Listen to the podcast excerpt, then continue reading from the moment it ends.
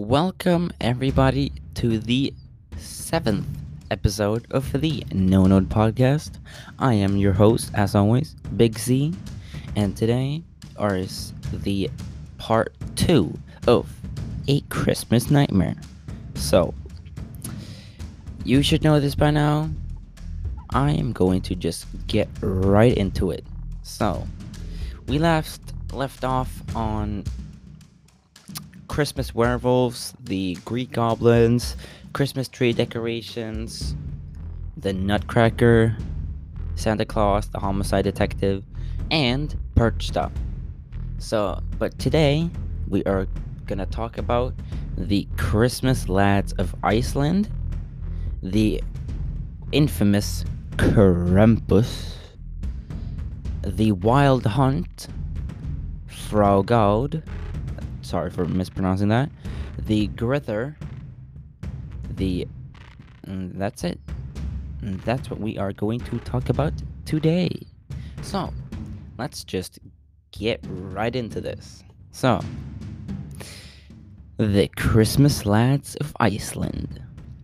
These days, the Christmas lads, or Yule lads, are the Icelandic version of Santa Claus, doing mostly good. But back in the day, they had a bit of a record. These boys are said to be the sons of two mountain trolls. They would terrorize children during the Yule season if they had misbehaved. Each one of their names described what they'd do. I'm providing English translations because my Icelandic is absolutely despicable. So, Sheepcoat harasses sheep. Gully Gawk hides in gillies to sneak into the cowshed and steal the milk. Stubby, an uncomfortable name for the shortest brother, steals pans to eat leftover crust. Spoon licker, well, let's be real, here, that's pretty obvious. And kind of disgusting. Um, pot scraper that steals leftovers from pots. Bowl licker, again obvious. Door slammer that scares the living hell out of everyone in the middle of the night with his little hobby. Skyr gobbler, skeeter gobbler, loves Iceland Icelandic dairy products. Doorway sniffer uses his gigantic nose to sniff out more food. Meat Hook uses a hook to steal meat. And then the Sausage Swiper, Widow Peeper, Window Peeper, sorry, and Candle Stealer. But what makes the lads scary is their companion, the Yule Cat. This beast eats children who didn't receive new clothes for Christmas. Because that's somehow the kids' fault? So, now we're moving on to Krampus. So, you can have a spooky Christmas without Krampus. This guy is Saint Nick's evil twin, with horns, hooves, and Mushu's tongue thang. Most people think this guy lives in Germany, but he's also in Austria, Croatia, the Czech Republic, Hungary, Slovenia, and northern Italy. Italy, sorry. While Saint Nicholas focuses on focuses on the good children, Krampus decides his dedicates his attention. I'm so sorry to the less goody two shoed. Tamer versions of Krampus have been doing nothing more than scaring kids and giving them lumps of coal while their friends get candy from St. Nicholas. Sometimes he whips them into shape with birch, a birch tree. The more hardcore version has him with a sack or basket to kidnap children. Depending on who tells the story, Krampus, Krampus either eats them, drowns them, or sends them straight to hell. Those Europeans do not mess around, I'll tell you that. So, the next one is The Wild Hunt. When the winter blows and the Yule fires are lit, it is best to stay indoors, safety shut away from the dark paths. and the wild hearths.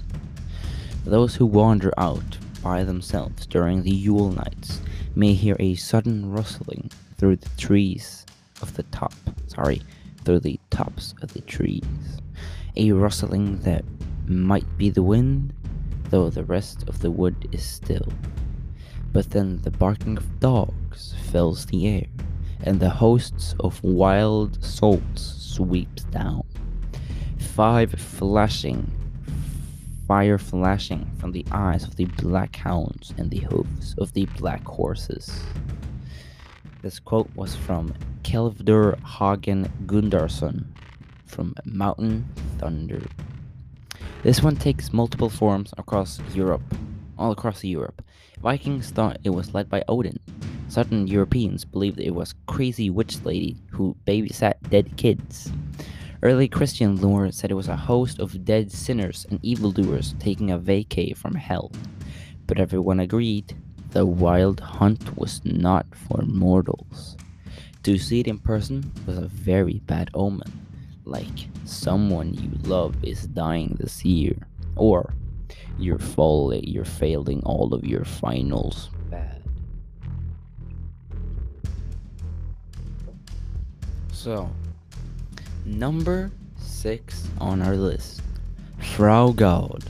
Sorry for mispronouncing that, but I have no idea how to say it. Some believe that Frau Gaud was one of the leaders of the Wild Hunt. She was only ever seen during the 12 days of Christmas.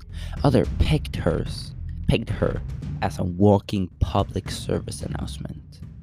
After all, you wouldn't shouldn't leave the door open. Not only is this a security risk, but it's really bad for the energy bill. And in winter, forget about it. If, while she wandered the streets of German speaking Europe, Frau Gaud, Frau Gaud found a house with the door open, she would send in a dog. She was the dog version of the crazy cat lady. She had a whole pack of them, all of them undead. The dog would be impossible to send away as it whined and begged for food. If the homeowners were jerks and decided to kill the dog, the body would turn into stone and the phantom would come back. It brought bad luck for the rest of the year. Number 5 on our list is The Grither. Based on the episode Seasons of Belief from Tales of the Dark Side from the Dark Side. The Grither is a monster who lives in the North Pole, probably just down the street from Santa Claus. He is known for his basketball sized hands and arms as big as boa constrictors. But instead of using them to enter weightlifting contests, because a guy built like that could easily make it to the top of the Olympics, he uses them to reach into people's houses and squeeze their head until they pop, like Prince Oberyn's from Game of Thrones. He was created by the fear, grief, and anger of the crew of a ship that got lost in the Arctic, because they all died. Oh, and I hope you're not reading this out loud. The Grither hates the sound of his own name. His victims are the only ones who say them out loud. Well, shit, I am fucked. Sorry, boys. so, we're gonna go a um a little bit off here because now we are going to change this a little bit because I thought I actually had more time, but I don't. So we're just gonna um, I'm just gonna tell a story called The Following.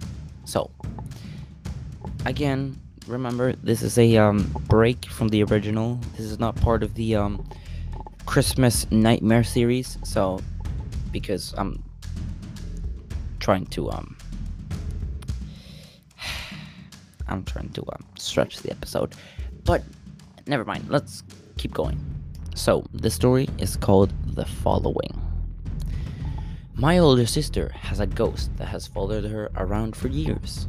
I lived with her once for about three months, and so much weird stuff started happening in that time. My sister would tell me all the time that when I mentioned that it was her ghost, she said it didn't like me being there. And things like going to bed with everything locked up and switched off, and walking up and waking up in the morning with the back door open, lights on, and the kettle switched on. One night, my sister and I were getting ready to go out, and I'd asked to borrow her liquid foundation. I used it and put it back where she kept her makeup. Ten minutes later, she's asking me for it, and it was nowhere to be seen. She accused me of taking it and made me buy a new one, and refused to listen to my side of the story. About a year or so later, she was packing up to move to a new house. She found the makeup in a shoebox with some old letters. The shoebox was in a zipped up suitcase that was underneath her bed. But probably the most scared I've ever felt was one afternoon where I was the only one in the house, which never happened as four other people were living there. I'd arrived home from work and headed straight to the bathroom. All the doors, windows, etc. were closed. I was standing in the bathroom and started squeezing a pimple on my chin when a female voice in the hall said, Stop picking your zits. It was loud enough and sounded real enough at the time. I thought it was my sister, so I left and told her to fuck off and asked what she was doing for dinner. No answer. I stuck my head out into the hall. No one there. I searched the house top to bottom, and there was no one home. I sat out on the front porch until someone else got home because I didn't want to be there all alone. And that was the end of that story.